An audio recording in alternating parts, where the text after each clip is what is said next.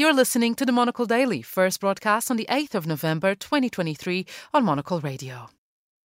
Off year elections in the United States and what they might tell us about next year.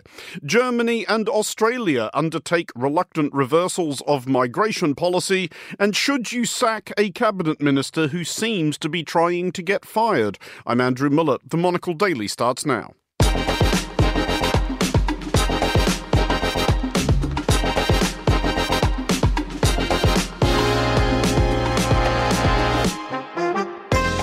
Hello and welcome to the Monocle Daily, coming to you from our studios here at Midori House in London. I'm Andrew Mueller. My guests Julie Norman and Sean Ryan will discuss the day's big stories, and we'll look at a new report on the state of Eastern European deterrence with one of its authors, the former US Army General Ben Hodges. Stay tuned, all that and more coming up right here on the Monocle Daily.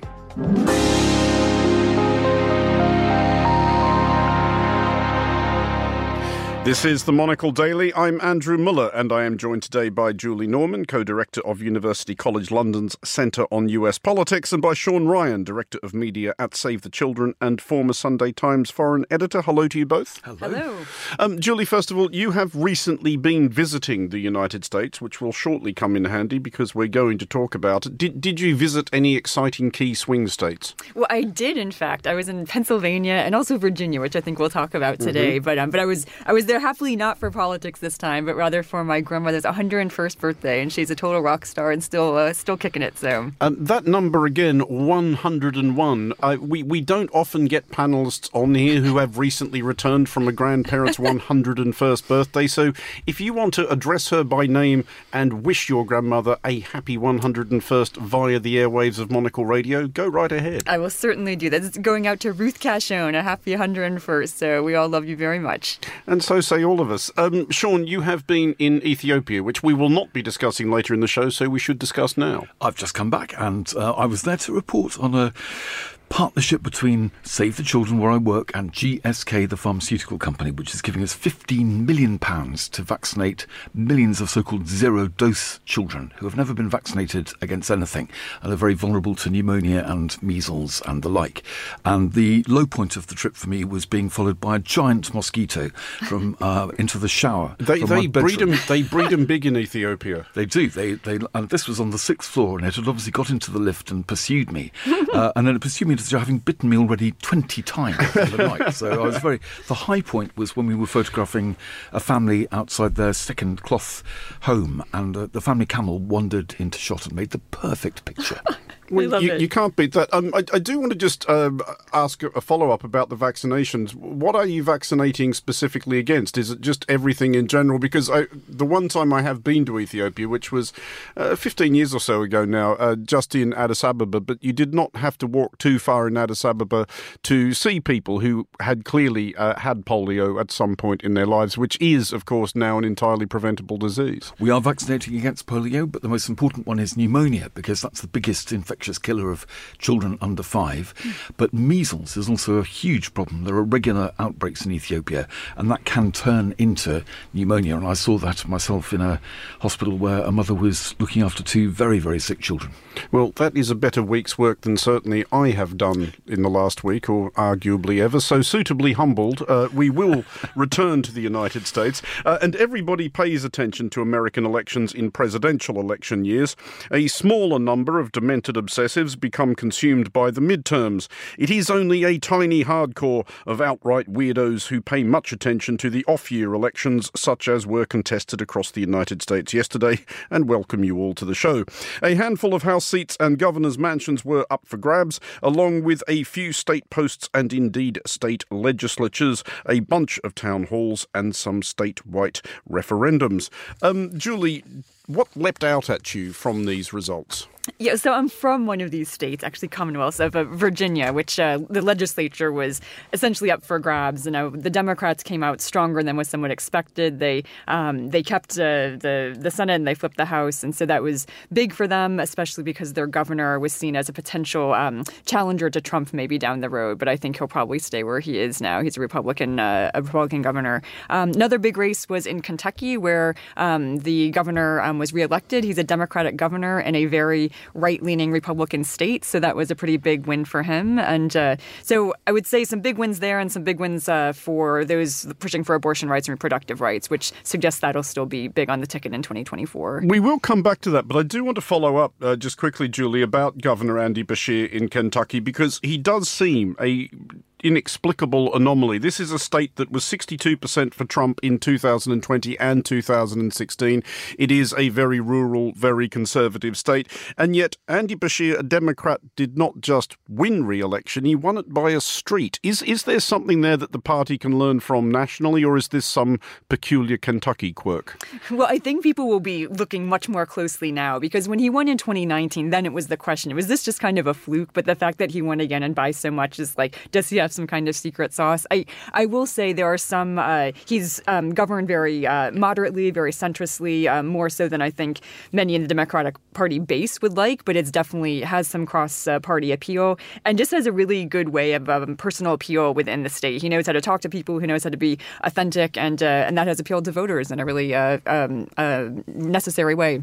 Uh, Sean, these election results follow uh, polling of earlier this week, which looked pretty calamitous for Joe Biden. It showed him in six key swing states losing five of them, not only to Donald Trump, uh, but also prospectively to either Nikki Haley or Ron DeSantis, and therefore presumably pretty much anybody. Um, do these results suggest that all may not be lost for the president? It was a good night for the Democrats, mm. but hmm. Trump, uh, Biden really needed this good news, didn't he? Because he's two to four points behind Trump in the national polls, the four polls that have uh, come about so far this month, and Trump is rising. So as Trump gets into court more and more and gets more and more of the media attention, it just seems to work for him in terms of popularity. And more and more Democrats are saying that Trump, uh, Biden is just too old to stand. He's about to be 81. He'll be 82 at the time of the election. He's about 18 months older than Donald Trump. Well, he's. I think it's a four-year difference, but look at the difference in vigour between them. So, so, so, Trump is energetic, he's animated, he makes a great speech, he cracks jokes. Uh, Biden doesn't always get to the end of a sentence. He doesn't always get to shuffle off stage. Donald Trump doesn't over. often get to the start of sentences. um, so I, I think this is decent news for the Democrats, but it's all to play for with uh, Biden. And I think the hope of a lot of Democrats is that something might happen to Biden and a new Democrat challenger may emerge. Uh, Julie, you mentioned the importance of abortion rights in some of these votes that took place across the United States yesterday. Ohio voted to enshrine abortion rights in its state constitution. That is the seventh successful such measure in seven attempts uh, across the United States. Does this suggest, um, with all due due deference to the hazards of wishful thinking that the Republican Party's apparent great victory over Roe versus Wade might rather end up blowing up in their face. Absolutely. I mean, this is kind of the the classic. It's been called, you know, when when the dog catches the car kind of situation. Finally, the Republicans got what they wanted with uh, with that ruling, but it has uh, generated this backlash, especially as some states have enacted laws that I think went even further than many in the party ever thought they would, with banning all kinds of abortion or with not having any kinds of exceptions. And voters, even those who lean conservative, who are generally Republicans, have said on this issue that's just going too far, and uh, they they want some middle ground. So even in states like Ohio that we expect are leaning more Republican now, we see this kind of movement on abortion rights. But surely abortion rights, forgive me, are not going to decide the result of the election. That will be decided on the economy stupid. it'll be about whether people felt they were better off under Trump or now better off under Biden and what their economic prospects are. Yeah, I think that'll be uh, just as much of a part of it. But so much of our elections come down to those swing states and just, you know, sometimes several thousand votes that will swing one way or the other. So, especially if you're reaching out to get women turning out, to get kind of suburban people turning out, things like the abortion issue can just bump it one way or another just enough, as will the economy and other issues too, of course. Uh, just a final thought on exactly that, Julie, the, the idea of a single issue in a marginal state. Uh, Joe Biden won Michigan by 150,000 votes votes in 2020. Uh, Michigan has an enormous Arab slash Muslim population, and there are suggestions that Biden's support among that demographic uh, has absolutely cratered uh, in the last few weeks for the obvious reasons. Now, probably those people are not going to go out and vote for Donald Trump either, but Biden needs them to turn out, doesn't he? That's exactly right. And this is somewhat untested waters. The, re- the Democratic Party is split in a way that it's never been before between uh, Palestine and Israel and support supporting one or the other, and there's probably nowhere that's going to be more evident than Michigan, where um, uh, one of the House representatives, Palestinian American, has been very outspoken um, on this issue, and I do think they will lose some votes there. Um, again, at the end of the day, this is a year away. from many voters, this is not going to be the priority issue or the only issue, but I think there will some there will be some who who sit this out or definitely aren't as enthusiastic about Biden. Well, let's move along, and for the governments of countries sufficiently fortunate that other people want to move to them, there is no issue more perpetually vexed than immigration. Two such countries are rethinking their approach. One, Germany, is choosing to become less generous. The other, Australia, might be compelled to become more so. While German Chancellor Olaf Scholz is promising a more rigorous new regime, including the prospect of processing asylum claims abroad, Australia's High Court has ruled that Australia's long standing policy of indefinite detention of immigrants without valid visas is unlawful. Um, Sean, Germany first. Do we get the impression that Olaf Scholz's heart is really in this? He sort of emerged to make these remarks at an extremely late hour after what seems to have been an extremely rancorous meeting with minor parties. He looked exhausted and he appeared to make his announcement somewhat reluctantly, but he's facing the rise of the far right in Germany. The AfD party, the far right, is polling at more than 20%. And there's a huge problem with Germany. You'll remember that Angela Merkel, the acceptance of a million Syrians into Germany more or less did for her career. And now we've seen in Germany this year uh, that the number of uh, immigrants coming into uh, Germany has gone up by 73% in a year. They're coming from Afghanistan and, and Syria and other places. And that's on top of a million Ukrainians. So Scholz um, uh, has got to try to diffuse the rise of the right and be seen to be acting in the national interest. So he's talking about restricting benefits for uh, asylum seekers and, and, possibly doing a, a, a, Britain with Rwanda and finding a place somewhere in the world to, where asylum seekers' claims can be processed. Well, doing a Britain with Rwanda, of course, Julie, would mean actually doing nothing whatsoever because that, that, that has not yet happened and doesn't really appear all that likely to, except in as much as Rwanda has been given a great deal of money to, it turns out, not actually have to do very much. Um, but is this a a, a, global representation of the bind that any centrist, centre left, pro immigration government such as Olaf Scholz leads is in. Because there is still a reluctance, rightly or wrongly, over mass immigration among a lot of constituencies, and the case is, is it not, that if you are, even if you are a pro immigration government, if you are not seen to get hold of this, somebody else is going to? Yeah, I think that's exactly right. And it's also just a way that we see that as there's been the more right wing populist um, movements, uh, growth of these parties, you're going to see even more left leaning centrists needing to accommodate that and, and, kind of making some of these overtures. And, um, you know, I don't think it's coincidence that Scholz's comments came shortly after Italy has been making moves also to restrict immigration and uh, starting to offshore some of their um, recipients to Albania and whatnot. So this is not something that's just limited to Germany. We see in the U.S. right now as well, and it's um, both parties, I think, trying to, um, or more more left leaning parties needing to kind of move to the right to keep everyone on board with them. Um, Sean, is there an argument that the conventions which govern immigration and what is more or less unconditional hospitality to people at least seeking asylum while their claims are tested have those conventions been overtaken by events? When they were drawn up, the world was a lot less connected. Um, means of transport, lines of communication were not nearly as open and multifarious as they are now. There were a lot fewer people on the move. I've just been in Ethiopia, as I was mentioning earlier, and the poorest people have phones. And mm. I've seen this in very poor villages in India, and I've seen it uh, among people driving donkeys and carts in, in Myanmar. So these people can see uh, what would await them in the West if they managed to get there. And it's very tempting for families to send, for example, the eldest son uh, in search of a better life for himself and then possibly bring the family with them or at least get money back to the family.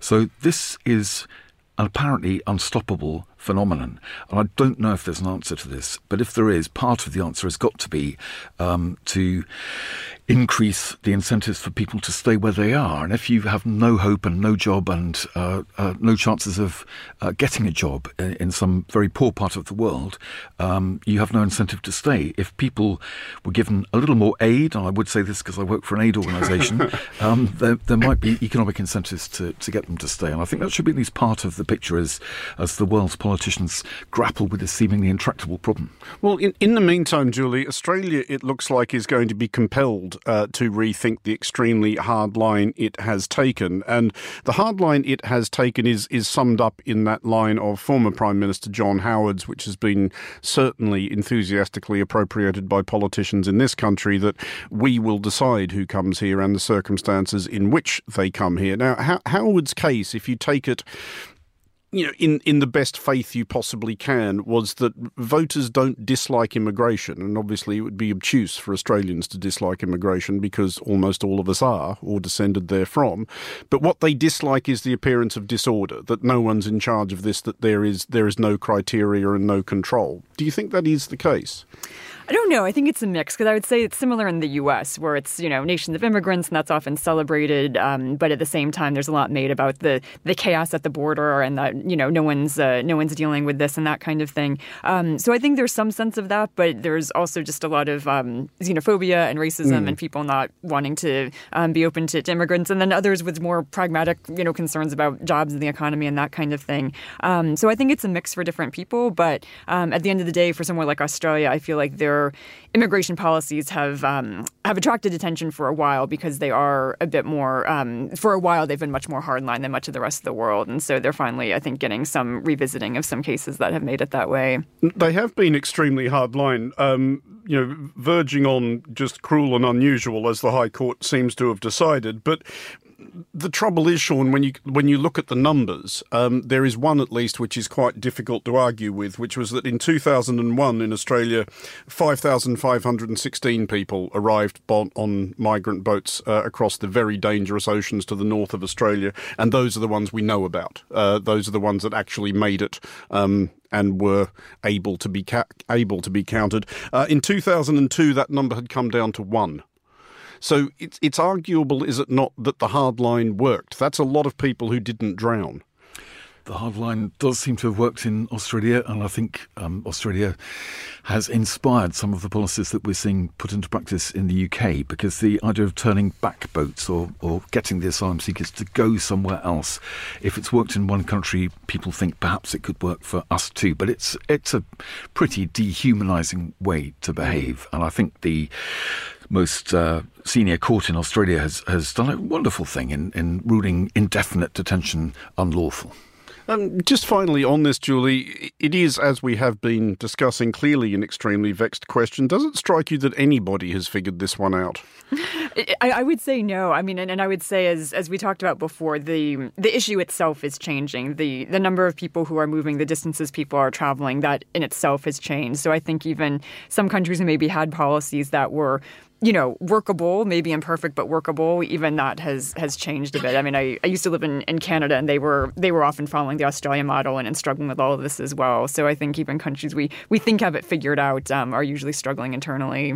Well, we are now a little over three weeks away from kickoff at COP28, the annual United Nations Climate Change Hand Ring, this year being held in Dubai.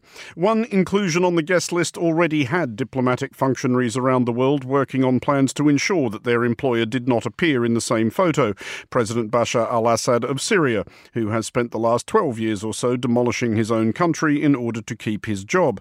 However, a report presented to the UK Parliament today suggests President Assad should be disinvited not merely for the obvious reasons, but because of the enormous environmental damage occasioned by his apparent, if Pyrrhic, victory. Um, Sean, first of all, uh, we'll come to COP28 in a bit, but there does appear to be consensus among Arab countries, many of which had spent quite a lot of that period regarding Assad as a pariah, that uh, he's probably won. We're probably going to have to learn to live with him. Let bygones be bygones. Syria's been readmitted to the Arab League, uh, to which he was welcomed in person earlier this year. Why do Arab countries want Syria back in the fold?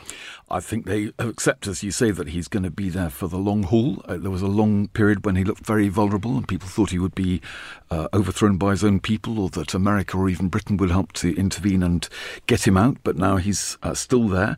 He's uh, in a country that is pivotal in the region, and a lot of people think that they need uh, relationship with, with Syria um, to look ahead to the future and, and plan a future of prosperity. It's a hell of a shame, though, because you've got uh, here one of the uh, most brutal dictators in the world, if not the most brutal dictator. Mm. He's killed more than 300,000 people, including my, my friend and Sunday Times colleague Marie Colvin, who was killed in the shelling of a media centre in, in Homs. And now we're being told that as well as the humanitarian catastrophe that he's inflicted on his country, uh, he's also uh, created an environmental disaster. Because under the rubble of all those cities you say have been destroyed uh, are many toxins, and a lot of agricultural land has been uh, destroyed. And of course, there's the small matter of the chemical weapons and the pollution that they left behind when uh, Assad attacked his own people with some of those. And so on those grounds, um, it's being described as incongruous that he should be invited to an environmental summit. Well, the difficulty, though, Julie, or at least a difficulty here, is that climate change being a global challenge is going to require the cooperation of pretty much ideally every country, many of which are not terribly pleasant, or at least not run by terribly pleasant people. Can can we afford to be squeamish about who gets invited to help save the world? Yeah, it's it's honestly it's good. It's a good question because honestly, like I think we all bristle kind of when you see the normalization around uh, Assad being invited back into things. But I will say, like to do it on environmental grounds seems a little bit like I don't know. I feel like when you're talking about war crimes and crimes against humanity and everything else, like to me that's more the bar that would maybe distinguish something there. But just saying, oh, you you hurt the environment in your country seems like maybe a little bit of a slippery slope there to start going down. Even though uh, again, I, I, would I would be happy if Assad just uh, stayed put and didn't make himself seen at all these different international summits. And and just to, to tap onto what Sean said too, I do think there's an interest for the Arab League to keep Syria close, especially with Syria's and Assad's per- personal relationship with Iran. I think that was a big part of getting him back into the league and, and inviting him to these kinds of big um, big things that are happening in Arab states right now. the broader power play of Russia and China exactly. and influence and all the rest of it. And um, I think uh, Saudi Arabia in particular doesn't want to be uh, caught missing out on a potential relationship yeah. But, but just to pick up on what you were saying, uh, Sean, uh, as you were delineating the environmental damage done by the war in Syria, do we need to start thinking of that as a war crime in itself? There has been talk among, about this in Ukraine, uh, the crime of ecocide. Uh, they are interesting, interested in trying to get Russia on the hook for. And I did look this up earlier. Rule 45 of the ICRC's customary international humanitarian law says the use of methods or means of warfare that are intended or may be expected to cause widespread, long term, and severe damage to the natural environment is prohibited. Destruction of the natural environment may not be used as a weapon. Obviously, destruction of the natural environment has been used as a weapon in pretty much every war ever fought. But should this be taken more seriously? There is a case to be made for that. But I mean, I think what the Russians have done in Ukraine fits that bill uh, more closely. So if you're going to destroy dams and flood cities, and if you're going to um, jeopardize the security of nuclear power stations, that's in a different league, I think, to what's happened in Syria, where surely the environmental crimes are outweighed by the crimes against humanity. Uh, just finally on Assad, uh, Julie, in the current context, does he look even more than usual like something of a beneficiary of the double standard of international judgment of the Middle East? This is a man who has presided over a conflict which has killed or displaced hundreds of thousands of Arabs, hundreds of thousands of Muslims. There has not been, to my recollection, a single large scale demonstration against Syria choking the streets of London. Yeah, it's true, and I would say you know Syria's been off the uh, the global radar. I think for a little while now. I mean, the the war was raging so strong for so long, and I think did have the demonstrations for a while, but we don't see that now. Obviously, attention has shifted to Gaza and elsewhere in the the subsequent years. But for those in the region, Syria still looms quite large, and it's just uh, you know, uh, and and I would say within Syria too, there's still a viable um, population that's that's still very opposed to Assad, but he's shown what he will do in any kind of uh, anything regionally. So we, we don't expect it domestically, but I think internationally it's something that just kind of um, faded, as these things unfortunately often do. Well, to British politics, and it is a common failing of angry people on social media to assume that politics is more than it appears. They perceive cunning and calculation in what is actually incompetence at worst and the perils of trying to do an impossible job at best. These rival schools of thought are currently contemplating the increasingly undisciplined behaviour of UK Home Secretary Suella Braverman. While there are those willing to accept that Braverman is merely being Braverman, others insist an artful contrivance to get sacked in order to better position herself for a tilt at the leadership following the Conservative Party's likely demolition at the next election. Uh, Sean, do we imagine that Suella Braverman is that smart? She could be, because if she stays on in Rishi Sunak's government until the next election, which could could be a year away, she'll become closely associated with some of its failures. But if she gets out, if she gets forced out uh, on a point of principle that really would enhance her popularity on the right of the party, she then beats Kemi Badenoch, a cabinet rival, as the leading candidate of the right to succeed Sunak. So her references to being homeless as a lifestyle choice, mm. her references to pro Palestinian demonstrations as hate marches, are the kind of thing calculated, you would think, to upset Sunak so much that he thinks that in order to get the centre ground at the next British election, um, he needs to distance himself from her and get rid of her out of the government. So she could be getting herself sacked in order to further her ambitions. Uh, there is a depressing prospect implicit there, Julie, which is that the likely trajectory for the Conservative Party on the other side of a still widely anticipated defeat is that it will go full crackpot, which I measured against its recent behaviour is is quite the prospect. Do, do you think it is actually possible that the trajectory we've seen charted by its more or less American analog, the Republican Party, could be something we're about to see here.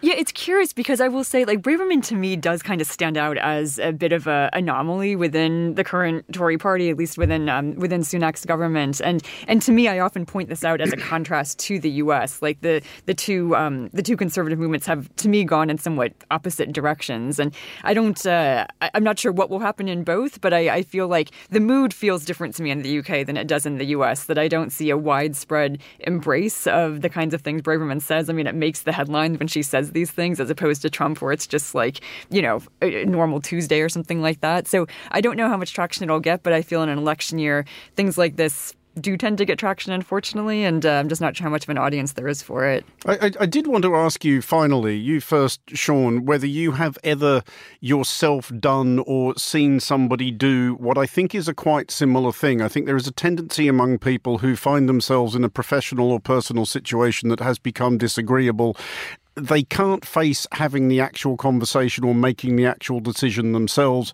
So they just behave increasingly like a jerk uh, until they get canned, at which point they then have what they want and also get to feel like the victim.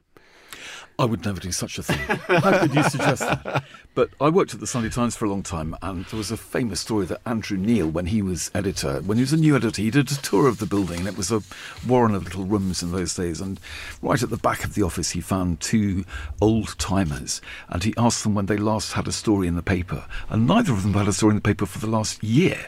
So they were waiting nice for their severance payment. they were waiting for their redundancy payment.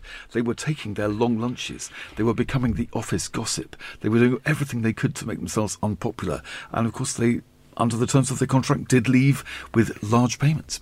God, those were the days. Julie, have, have, have, you ever contrived to get yourself fired to your personal advantage? I was trying to think about honestly when you described this whole like uh, dynamic. I can think of some like ex boyfriends who maybe like played that, that that game. Um, but uh, no, for myself, I I used I worked. I mean, as... you, have already named your grandmother. If there's any any more people you want to give a shout out to? Oh my god. uh, no, I will say I once intentionally got uh, got myself fired from a, a grocery checkout. Um, uh, um, position. Just the, the boss was bad, and I was just uh, there was a customer who wanted to pay with a hundred dollar bill and wanted all new bills back, and uh, I just told her flat out that we're not a bank and I wasn't going to do it, and he overheard, and that was that. So. and it's been downhill ever since. A, a, a, promising career checking groceries evaporated on the spot. Uh, such are the perils of taking a hard line. Uh, Julie Norman and Sean Ryan, thank you both for joining us. And finally, on today's show, it was becoming difficult enough to keep European governments and publics focused on Ukraine even before Hamas launched its attacks on Israel on October the 7th. It was a reminder, if one were needed, that any hopes the United States might have had of being permitted to concentrate on one crisis at a time were somewhat optimistic. Well, earlier I was joined in the studio by former US Army General Ben Hodges, who from 2014 to 2017 commanded US Army forces in Europe and who recently co authored the GLOBSEC report, Will the Eastern Flank Be Battle Ready? Deterrence by 2030. I began by asking General Hodges how much more deterred Russia still needs to be. Of course, deterrence is in the mind of the potential aggressor. And based on what I hear coming from the Kremlin, based on what they're continuing to do in Ukraine and their support for Iran and all the other bits of aggression around the Russian periphery, I think that once they're done with Ukraine in their mind, then they're going to turn west. Is what's needed to deter Russia, though, is it merely a question of military might, or is it more about demonstrating the political will to use that military might if necessary? Deterrence is based on having demonstrated capability and demonstrated will to use that capability. So you're exactly right. They have to see political will as well as lots of equipment, well trained troops, lots of ammunition, those kinds of things. I, I think this war in Ukraine is what failed deterrence looks like because they were pretty sure that we, as an alliance, would not react, that we were not coherent. They saw the chaos in the United States. Germany was still building Nord Stream 2, and uh, we had failed to act after they invaded Georgia, after they had invaded Ukraine in 2014, after they had helped the Assad regime kill thousands of his own people. We had done nothing. So political will is perhaps more important than really nice modern tanks. In practical terms, then, if we are talking about that eastern flank being battle ready by 2030, that gives us, well, a little less than seven years to do it. What practical changes do you want to see? Four things. Number one, and the reason we picked 2030 as the goal was because that's a sort of a combination of when we think Russia will have retooled and, and rebuilt itself after its disaster in Ukraine. And also, we think it's going to take that much time to get our own industry up to full speed and capacity that would be needed for effective deterrence and defense. So we did we are trying to aim far enough out to spur action. So the things that are needed number 1, we have to implement what the alliance has agreed at the Vilnius summit, which are these regional plans increased level of readiness, nations agreeing to 2% as the floor, not an aspiration. So implement what's been agreed. Number two, integrated air and missile defense. After watching Russia use multi million dollar precision weapons against apartment buildings, hospitals, shopping centers, it's clear that our requirement for air and missile defense is much more than just protecting a few seaports and a few airfields. And we do not have enough air and missile defense right now to defend the most critical infrastructure as well as millions of European citizens. The third thing is ammunition, specifically ammunition, not just artillery ammunition, but all the different types of munitions that are being used, enormous quantities as we're seeing in Ukraine, but also what I think we're seeing Israel have to use and will be using as well. The fourth thing is what we call readiness the ability to actually do your job as a Army, Navy, Air Force. And that mm. means units are fully trained, equipped, able to do their tasks that's what we've got to improve. And how much of this is going to be Europe having to figure out how to do all this by itself if necessary? Because NATO had one significant jolt from the, the first election of Donald Trump in 2016. It is not impossible that he could be re elected in 2024. And, and if that does occur, it is not impossible that he could go as far as withdrawing the United States from NATO. Yeah, this is a real concern. I think this is why the Russians are pouring so much money into to disinformation, trying to disrupt our elections as they did last time. They would love to see Donald J. Trump as president again. And I have to say that I'm shocked and worried that there are still so many in the Republican Party that echo Kremlin talking points or that whatever question providing aid to Ukraine against Russia, I'm sure Ronald Reagan, if he were here today, would not recognize his his own party. But we do have to think about that dreadful possibility that Trump could be back in office, although I am I am doubtful it will happen even though millions of Americans would vote for him, even if he was in jail, I don't know that there will be enough a year from now. This is over a year. But to the point of your question, yes, Europeans, their security requirements don't change just because the United States perhaps may be in a, in a different place. That doesn't change the fact that Russia still wants to dominate Europe.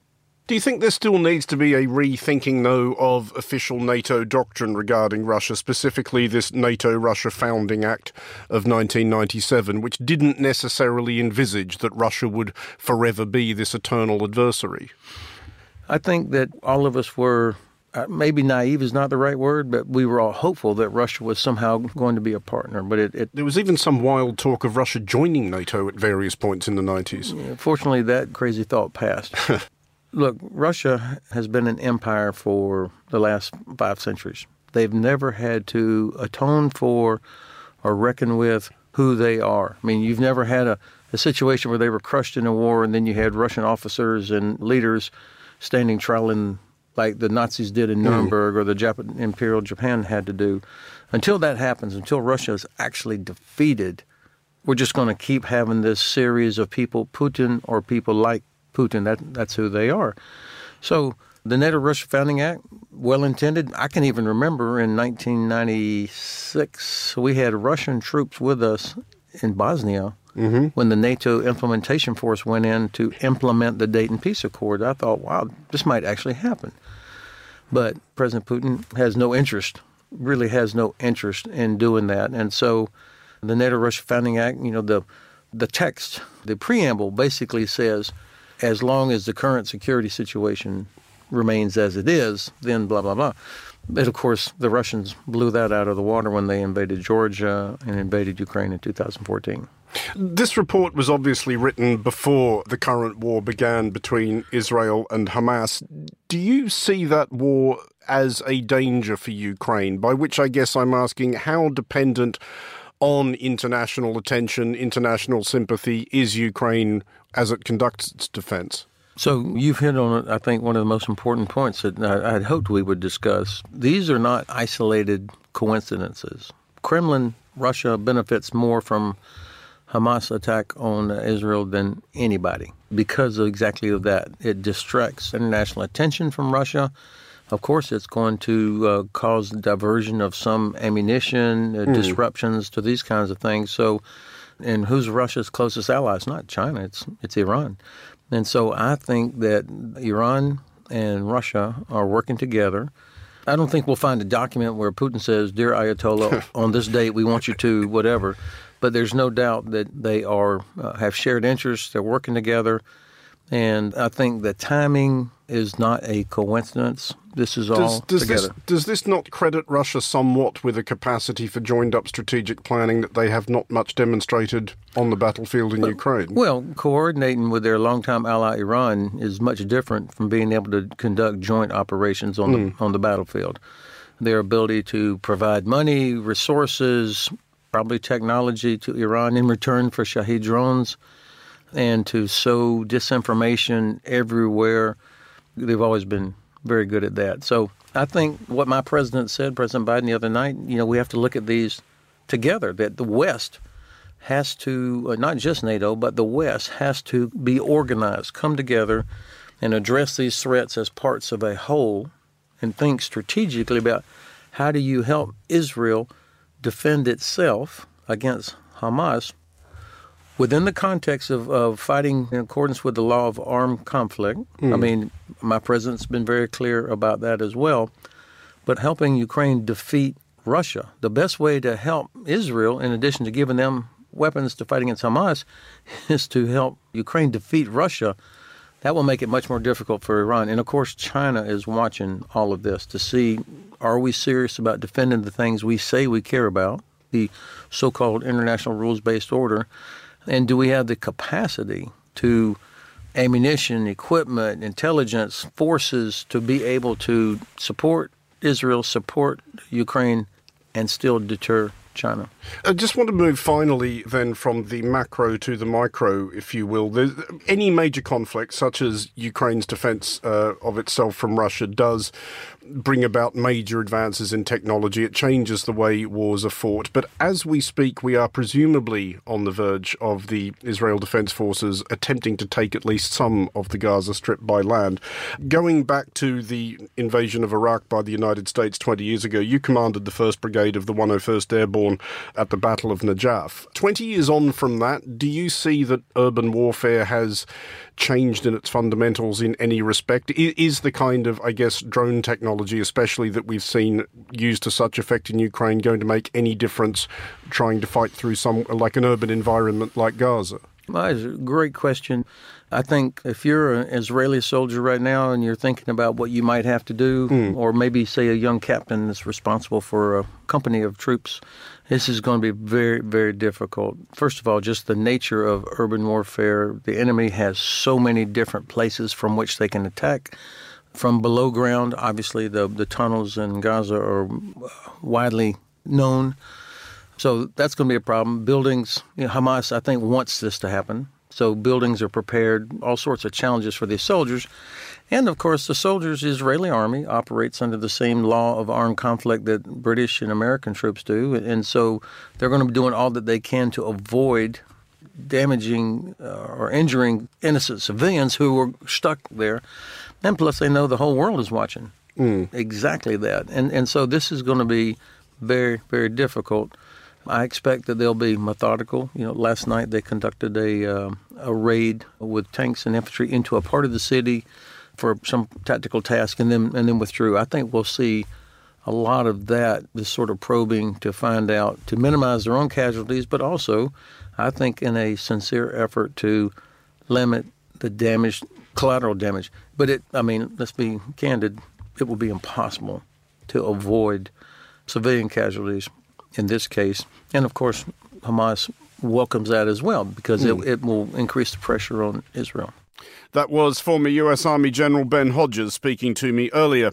The GLOBSEC report, Will the Eastern Flank be battle ready, can be found on GLOBSEC's website. That's all for this edition of the Monocle Daily. Thanks to our panelists today, Julie Norman and Sean Ryan. The show was produced by Vincent McAviney and researched by Harrison Warlock. Our sound engineer was Tamsin Howard. I'm Andrew Mueller here in London. The Daily is back at the same time tomorrow. Thanks for listening.